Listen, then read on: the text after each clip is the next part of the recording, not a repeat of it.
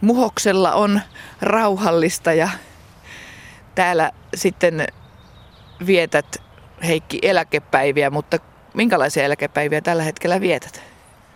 No hyvin työntäyteisiä sikäli, että mä olen raitis, tänä päivänä raitis alkoholisti ja osa viikon hommista menee siinä, että mulla on etu auttaa vielä kärsiviä alkoholista ja päihderiippuvaisia heidän läheisiään. Että siinä aika lailla aikaa menee. On paljon muutakin, mutta päivittäin menee jossain määrin siihen aikaan. Tai sanoisin, että on tällainen etu. Mitä se tarkoittaa käytännössä? Onko se täällä Muhoksella näitä nuoria tai päihderiippuvaisia vai Oulussa vai missä päin toimit ja autat? No tällä hetkellä oikeastaan tämä on ympäri Suomea. Sikäli, että kun mä tein sen väitöskirjani päihderiippuvuudesta toipumisesta ja läheisriippuvuudesta, niin ihmiset alkoivat ottaa yhteyttä. Ja mulla on, minulla on, on nuoria, narko, tällä hetkellä on tällaisia nuorehkoja ihmisiä, jotka ovat korvaushoidossa, jotka haluavat siitä irti, siis narkomaaneja. Sitten on näitä, niin kuin mä käytän nimitystä, luomualkoholista ja puhtaata alkoholista. Ja, ja paljon teemme yhteistyötä toisten toipuneiden alkoholistien kanssa, että tällainen verkosto, apuverkosto on. Ja sitten myöskin ihan ympäri Suomea on yhteyttä ottaneet lähinnä jotkut läheiset ja sitten sellaiset, joilla hoit, jotka ovat hoitoja käyneet, mutta ei ole onnistunut, eli ovat retkahtaneita, niin ovat sitten kääntyneet minun puoleen ja sitten sähköpostilla puhelimella keskustellaan, miten kannattaisi edetä. Että tätä se, tämä puoli on. Mutta olet pitkän tien kulkenut tähän pisteeseen, niin jos lähdetään sieltä lapsuudesta, niin sulla oli mielessä siellä jo, että siellä lapsuudessa on jo joitakin semmoisia kenties siemeniä syntynyt, mitkä on niin kuin tähän päivään johtanut. Niin mitä sä kertoisit siitä sun lapsuudestasi? No joo, mä olen vanha ukko jo 75-vuotias, eli syntynyt ennen toista maailmansotaa ja nähnyt sen toisen maailmansodan vaiheita, vaikka nyt niin hyvin tarkkaan muista. Ja isä, joka oli rintamalla, tuli, oli viisivuotias, kun hän tuli sitten kotiin ja silloin opi hänet tuntemaan ja hän oli jossain, tai oikeastaan alkoholisoitunut, vaikka hän hommansa hoiti, mutta selvä alkoholisti minun nyt nykyisen tietämyksen mukaan. Ja mä päätin silloin, että mä en juo kyllä koskaan. No miten sinun oma suhteesi alkoholiin sitten syntyi, vaikka olit vannonut, että ikinä et siihen aineeseen koske? No, mä olin 19-vuotias. Oli ylioppilaskirjoitusten, tai se oli tenttiilukuaika, niin Oulussa, niin menin sitten ihan uteliaisuutta yhteen ravintolaan – kaverien kanssa ja ajattelin, että no otan minä yhden oluen. Se maistui minulle heti, se oli mun juttu. Vaikka minä ruvennut, ruvennut sen jälkeen juomaan sillä tavalla pitkiin pitkiin aikoihin, että se olisi kohtuu, kohtuutonta, mutta että vähitellen, niin kuin alkoholismi niin minä olin hyvin tyypillinen ihminen, että alussa meni ihan hyvin.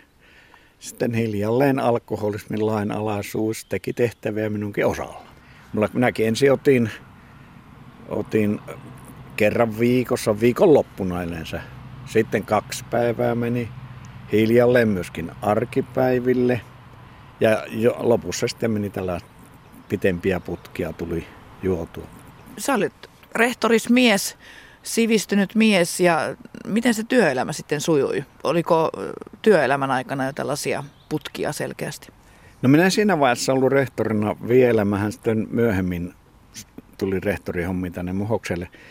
Mä olin lähinnä yliopistolla töissä ja matematiikan opettajana, sitten opettajien kouluttajana, läänin kouluttajana kiertelin.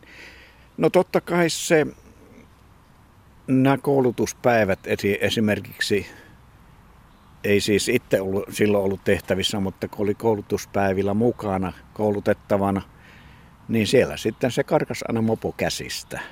Mähän 30 vuotta kirjoitin lukion pitkä matematiikan oppikirjoja.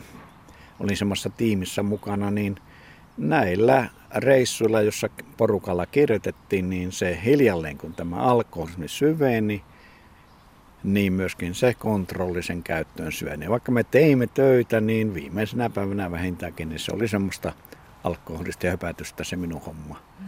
Toiset kaverit pystyivät tekemään, se meillä oli kolmen miehen tiimi, mutta Heikki oli se, joka ei pystynyt tiivisti tekemään loppuun saakka. Toiset, toisilla ei ollut tätä ongelmaa. Puuttuiko kukaan työkavereistasi koskaan sinun juomiseen? Harvemmin. Kyllä tuossa Oulussa, kun olen opettajien, tai opetin matematiikkaa lukiossa eloasteella ja koulutin opettajia samalla normaalikoulussa, niin kyllä siellä kerran rehtori kysyi minulle, että otti juttuja ja sanoi, että onko minulla alko- alkoholiongelma. En mä tajunnut, että mulla on ongelma. Tietysti tässähän se ongelma ydin on, että ei tajua, että on ongelma. Mulla oli hirveät oireet, verenpaineet, valtaisat, vaikea olo, niin mä puhuin siitä, että mä oon stressaantunut ja masentunut niin kuin totta kai oli. Ja oireet oli, oireisiin sain sitten hyvät lääkitykset, jotka ei sopinut alkoholistille, mutta mä en tiennyt olevani alkoholisti, eikä mä tiennyt, että mulla olisi alkoholiongelma. Tämä on sitten se, joka, jota painotan, että me emme me tiedä ennen kuin me tajuamme sen, että hei, meillä on sairaus nimeltä alkoholismi. Se vie aikansa. No missä vaiheessa sulla sitten tuli se käänne, että sä tajusit, että nyt täytyy jotain tehdä? No kyllähän minä monta kertaa matkan varrella tein valtavasti työtä. Sanonpa näin, että me alkoholistit jokainen teemme työtä. Harva tulee pohtineeksikin, kuinka paljon me yritämme. Silloin kun tämä ongelma ei ollut vielä pahassa vaiheessa, mä tietysti ajattelin, että no kun lisään harrastuksia, niin ulkoile enemmän, tee enemmän töitä, vaihdan juomisen laatua, syön paremmin, pidän pitempiä taukoja. Niin kyllä mä siinä opin ottamaan oikein. Siis se ajatus, että oppii ottamaan oikein, se on hyvin tuhoava, kun jos ei tiedä sitä ongelmaa. Mutta eihän ne mikään auttanut ja sen jälkeen mä joudun sitten hakemaan ulkopuolista apua. Aina itse pyrin hakemaan. Kävin A-klinikalla kaikella kunnioituksella kaikkia kohta ihania ihmisiä, mutta, mutta kun hoitajat ja hoidettava oli kesä, keväisellä tai kesässä auringossa, niin kumpikaan tietty, mistä on kysymys. Ei ne, jotka auttaa, eikä minä autettavana. No mä kävin lääkäreillä tietysti, sain pentsoja ja unilääkkeitä, koska mä valitin oireita, joihin ne terveillä, hyvillä, terveillä ihmisille oli toimivia aineita. Sitten tietysti katkot ja voi voi monet vertaisryhmissä ja sitten myöskin eri, erilaisia laitoshoitoja. Kävin aivan, pyrin niihin. Lääkäri yhdessä vaiheessa ohjasi. Kaikkialla kohdeltiin hyvin hienosti ja ymmärtäväisesti. Ongelma oli vain, että ruvettiin etsiä syitä mun juomiseen milloin mistäkin lapsuudesta. Että se olisi siellä. Oireita tarkasteltiin ja oireita, että miksi minä oireihin näin. Tätähän on hyvin tyypillistä loukkaamatta tietoisesti ketään, niin koko Suomen päihdehoidossa, niin ehkä tämmöinen 10 prosenttia tajutaan oikein kunnolla, mistä on kysymys. Entäs sitten läheisesi? Mitä isän puolison juominen aiheutti teille? No, mä, mulla oikeastaan puhkesi vasta 45-vuotiaana alkoholismi. Mä määrittelen sen, että se puhkeen se oli puhenut aikaisemmin, mutta silloin se näkyy, kun mä ensimmäisen kerran jouduin jäämään työstä pois. Ja sitä oli pakko korjata lisää viinalla sen seuraavan päivän aikana. Eli nyt se näkymätön raja tämän alkoholiriippuvuuden välillä synnylle oli tapahtunut. Silloinhan mä sitä en tiennyt, mutta mietin mielestä näinkin, kun tässä voi käydä. Lapsethan oli silloin jo pojat aikuistuvia ihmisiä, aikuisikään lähestyviä nuoria miehiä ja vaimo. Niin ei tainnut olla, kumpikaan ei ollut silloin kotona enää pojat. Taisi nuorempi olla vielä. No vaimohan se kärsi, mutta eihän, eihän juova alkoholisti tajua läheisen kärsimyksiä, koska hän kärsii itse ja joutuu rakentamaan kulissi, jonka takana piilottelee, jonka takana myös läheinen piilottelee. Että tämä on semmoinen, semmoinen helvetti, että, että asiantuntijoiden pitäisi pysähtyä miettimään, että hoitokin pitäisi järjestää. Samaan läheisille ja holistille. Käännekohtia. Käännekohtia.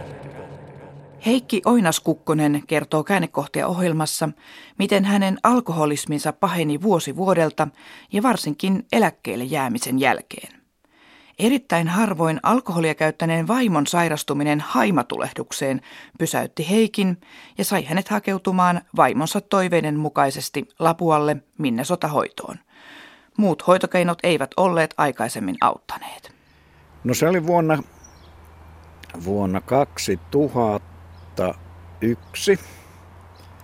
Mulla oli semmoinen kolmen kuukauden putki. Se oli semmoinen viimeinen putki päällä joulukuussa 2000 se alkoi. Mä en pystynyt katkaiseen sitä. Helmikuussa muistaakseni niin yhtäkkiä aivan pystyjolosta niin vaimo alkoi oksentelemaan valtava paha olo ja sitten soitti ambulanssi ja sillä todettiin, että nyt on lähtää nopeasti sairaalaan. Vaimo sanoi, että ei kyllä, tai minä tiedän, mä olin sen verran päissään siinä, että en sitä kuunnellut, mitä se vaimo sanoi, mutta hän sanoi selittäneensä, että ei hän nyt, kyllä hän lepäämällä selviää. Ja ambulanssin kuski, tuttu naisihminen sanoi, että nyt mennään. Ja minä sanoin, että mä lähden kanssa. Mä muistan vain hämärästi, että oli ovella toisessa jalassa, oli kenkä toisessa ei. Niin tämä kuski sanoi, että Heikki jää tänne kotiin. Että no vaimon menistä ja ouksia todettiin erittäin pahanlaatuinen haimatuleus, oikein huikea. Ja se oli siinä mielessä outo, että hän ei käyttänyt alkoholia. Ja hän oli kaksi viikkoa yhtä mittaisesti sairaalassa, kipupumpuussa siellä. Sillä aikaa mä muuten sitten lähin itse hoitoon. Vanhempi poika kävi kysymässä multa, että lähetkö sinä isä hoitoon? Ei ollut vielä sovittu mihin. Mä sanoin, että en minä lähde. Selvä, se löi aina ovet kiinni ja jätti minut tänne makko- makkoilemaan ja se teki useamman kerran sitä ja sitten mä lopussa mietin, että täytyy mun jotain tehdä. Minä hain pikkusen pullon viinaa, join sen heti ja uskallin ruveta soittelemaan. Siis pelkohan on karmeista, ei ulkopuolinen tajua. Niin soittelin vanhoihin tuttuihin hoitopaikkoihin. Ja siellähän sanottiin just, että rehtori on hyvä ja rehtoripa tulee ja silloin ja silloin aivan mahtavia ihmisiä. Mutta mä soitin sitten vaimolle sairaalaan, niin hän sanoi, että soitapa Lapualle, että siellä on osoite pöydällä. Minä ajattelin mielessä, että se on ihan keskitysleirittä kauheita juttuja, kun ettenkään mä sinne soita. Siis tämmöisten harhojen vallassa myöskin tässä olin ihmisten kuulopuheiden perusteella tuomittiin heti paikkaa. No millä mielellä sä sitten menit sinne hoitoon? Kuvailetko vähän niitä ensimmäisiä tunnelmiasi? No, enhän minä osannut odottaa mitään. Mä olin aivan tuskanen ja tärisevä. Mun hyvä ystävä Vaasasta tuli, Vaasasta asti tuli ja vei Lapualle. Ja kyllä mä mennessä ajattelin, että mihin tässä Heikki Rukkaa nyt viiän, että voi hyvänen aika. Ja mä aivan tärisin sen kolmen kuukauden putken putken jälkeen, joka oli osittain resua tämä joka päivä ottanut, mutta ei päässyt toipumaan. No siellä sitten ensimmäisenä iltana tämä Simo Seppeli, joka on semmoinen todella huikea terapeutti ja hän on se autopaikan perustanut, niin kysyi multa, kun mä menin sinne, että tiedätkö Heikki, mikä sulla on? Mä että en minä tiedä, sitä varten mä tänne tulin. Se antoi, he, herätti muuten toiveita heti se kysymys, tiedätkö mikä sinulla on? Koskaan ei kysytty multa näin. Niin hän sanoi, että sulla on sairaus nimeltä alkoholismi. Mä muistan elävästä sen, kun lamppu syttyi ja ajattelin miestä sairaus. Miksi kukaan ei ole sanonut, että mulla on sairaus? Sehän minä mikään mielenvikainen ihminen ole sitten. Mulla on sairaus nimeltä alkoholismi. En mä tiennyt sen luonteesta vielä. Se oli vapauttaa tunne. Mä kysyin sitten, että voiko sitä toipua. Niin hän sanoi, että sitä varten täällä. No ensimmäisenä tuli mieleen, että voi ihme, jos minä saa koskaan enää ottaa alkoholia. Mä sanoin, että enkö mä sitä koskaan voi enää ottaa viinaa. Niin sanoi, että voithan mennä vaikka nyt ottamaan, mutta et voi jäädä tänne. Mutta mä jään nyt tonne nukkumaan ja o, o, yötä katsotaan huomenna sitten se tilanne. Ja siinä samalla mä opin tämän päivä kerrallaan elämisen, se lähti sieltä kytemään. Mutta mulla oli tieto, mulla on sairaus, joka pitää hoitaa. Ei ole mitään tahallista. En ole selkärangaton, pirullinen, ilkeä ihminen, joka aiheuttaa läheisille kärsimyksiä. Alkoi sieltä jo nousta tämä semmoinen vapauttava tunne, vaikka oli aivan tärisevä ukko. Mutta onko se sitten oikeasti niin helppoa päästä siitä eroon siellä? Se on kuukauden jakso, niin missä kohtaa sulla alkoi tulla sitten semmoinen olo, että sä ihan oikeasti olet pääsemässä riippuvuudesta eroon? No meillä oli, tuossa ensimmäinen viikkohan meni siinä täristessä ja kun ei yöllä saanut unta, otettiin unilääkkeet pois, niin mä ajattelin, että no onhan kumma, että kun ei saa edes unilääkkeitä, kun ei saa nukuttua. Terapeutti vaan sanoi, että valvoskele vain rauhassa, että kyllä sinä vientänä yönä sitten nukut. Ja viides yö oli no, oltu siellä, niin, niin, niin että terapeutti kysyi, että no nukutko? Mä että nukun, mistä tiesit? No sitä varten hän täällä on, että kyllä hän tietää, miten se tuo elimistö toimii. Ja sen jälkeen, kun, kun mä sain nukuttua, niin, niin, niin mun mieliala rauhoittu. Siellä oli, kun 24-7 periaatteella oli toiset potilaat siellä, niin me puhuttiin omista ongelmista ja minä näin siellä jo kauemmin hoidossa olleet, vaikka se oli vain neljä viikkoa. Että mä ajattelin, että eikä nuo ole alkoholista ja kun olin terveen näköisiä ja se on niin oivallista, että mä sen kemiallisen riippuvuuden, että se on hermosolusairas. Nämä tiedot oli mulle tärkeitä, että mä pääsin alkuun. Mä rupesin tajuamaan, että tämä vaatii aikaa, tämä vaatii tietoa ja tämä vaatii yhdessä olla vertaisten kanssa, että porukalla tehdään työ eikä yksi yritetä. Siitä se lähti toipuminen liikkeelle ja tietysti siihen hoitoon liittyvä läheiskohtaaminen oli sitten se huikea tapahtuma, joka oli mulle kaikesta kar- vaikeudestaan huolimatta semmoinen oikeastaan hienoin hetki, kun minä saan antaa läheisten huutoa tuskasää itkusan läpi ja murheensa, niin mä pystyin kuuntelemaan, hirveän tunneherkkä ihminen, pystyin kuuntelemaan hyvin rauhallisesti, koska minä tajusin, että ne sitä juovaa, alkoholisoitunutta heikkiä, ne käsitteli sitä eikä minua sillä hetkellä, kun mä niin tunsin, että mulla on mahdollisuus muut, toipua, ei muuttua, vaan toipua ja toipuminen tuo uutta elämää. Mikä merkitys sitten tällaisen neljän viikon tiivisjakson jälkeen on sillä, että ne jatkuvat sitten läheisten kanssa ne jatkohoidot? No joo, siihen liittyy 48 käyntiä kestävä jatkohoito. Kaikillahan ei läheiset tule mukaan, mutta me vaimon kanssa päätettiin tehdä hyvin uskollisesti työ. Ajettiin kahden viikon välein lauantaina Lapualle Muhokselta, se oli tar- tarkemmin sanottuna 330 kilometriä suuntaansa.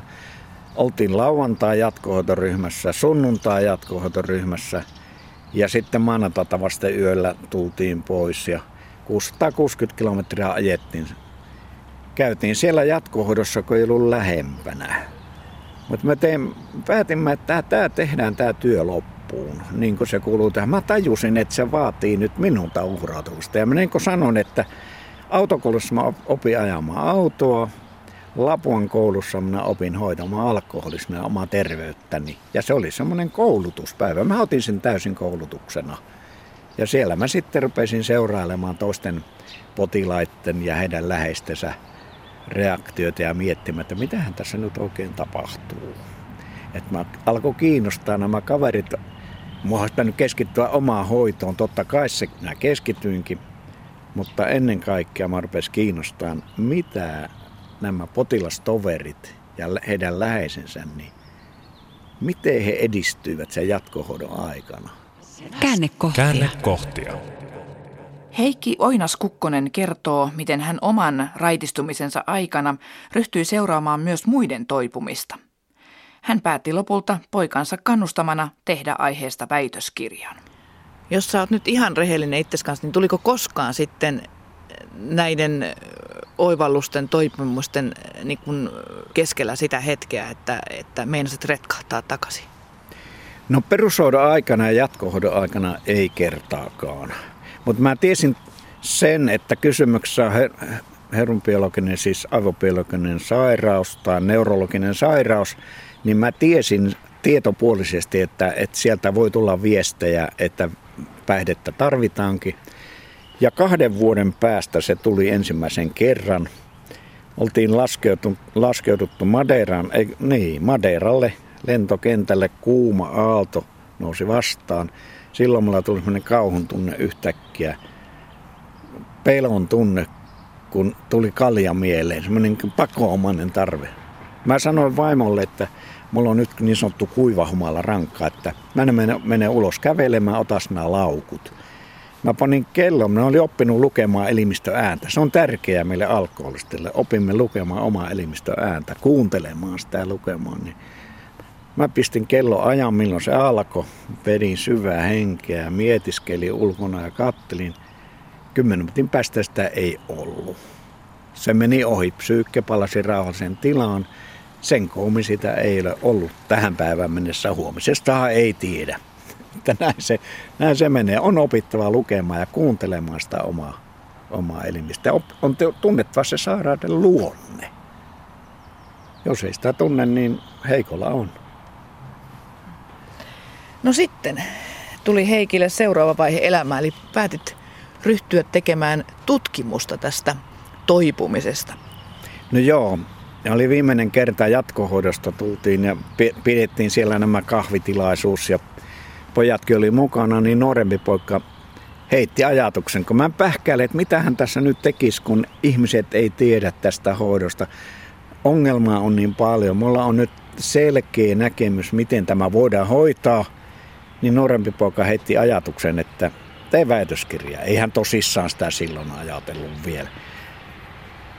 No minulla on aina ollut se periaate, että ei tarvitse olla semmoinen pähkäilevä kaveri, että mietti, että jotain tarvitsisi tehdä tuumaa ja vaan tuumasta toimeen tarttua. Ja mä rupesin heti miettimään, että okei, mä rupean tekemään tästä väitöskirjaa. Ja idea oli vaan se, että en minä tarvitse mitään tohtoriarvoja, mutta ihmiset tarvitsee tietoa, että miksi minä jättäisin tämän kaiken niin hyödyntämättä, mitä minä olen saanut kokea ja lähe, näistä kahdesta sairaudesta, päihderiippuvuudesta ja läheisriippuvuudesta.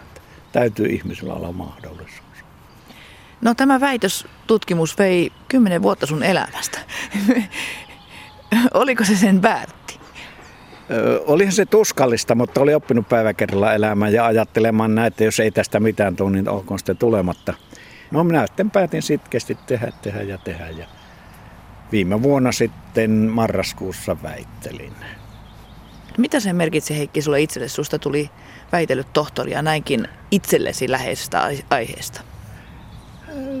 No ei se oikeastaan minulle merkinnyt yhtään muuta kuin se, että minulla oli nyt työkalut auttaa toisia. Siis mä en ollenkaan no, sillä tavalla jotenkin ajatellut, että Heikki on filosofian tohtori. Mitä, mitä, mitä mä vanhaukko sillä tittelillä teen, mitä.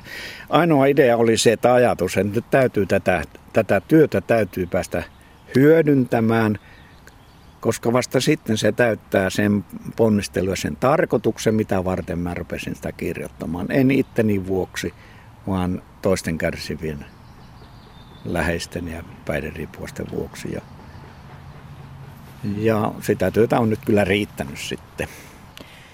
Jos ajatellaan laajalla skaalalla, niin mikä on tämän sun väitöskirjan ja toisaalta oman kokemuksen pohjalta, niin onko sitä mieltä, että pitäisi jotenkin muuttaa koko alkoholismin hoitopolitiikkaa Suomessa?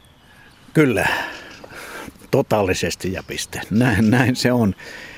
Eli emme me sillä oireiden etsimisellä päästä eteenpäin. Alkoholismi on myönnetty jo vuosikymmeniä sitten Suomessakin, että se on sairaus ja että se on hermosairaus, on aivosairaus, sinne nuppihan se vaikuttaakin, pönttö sekasi.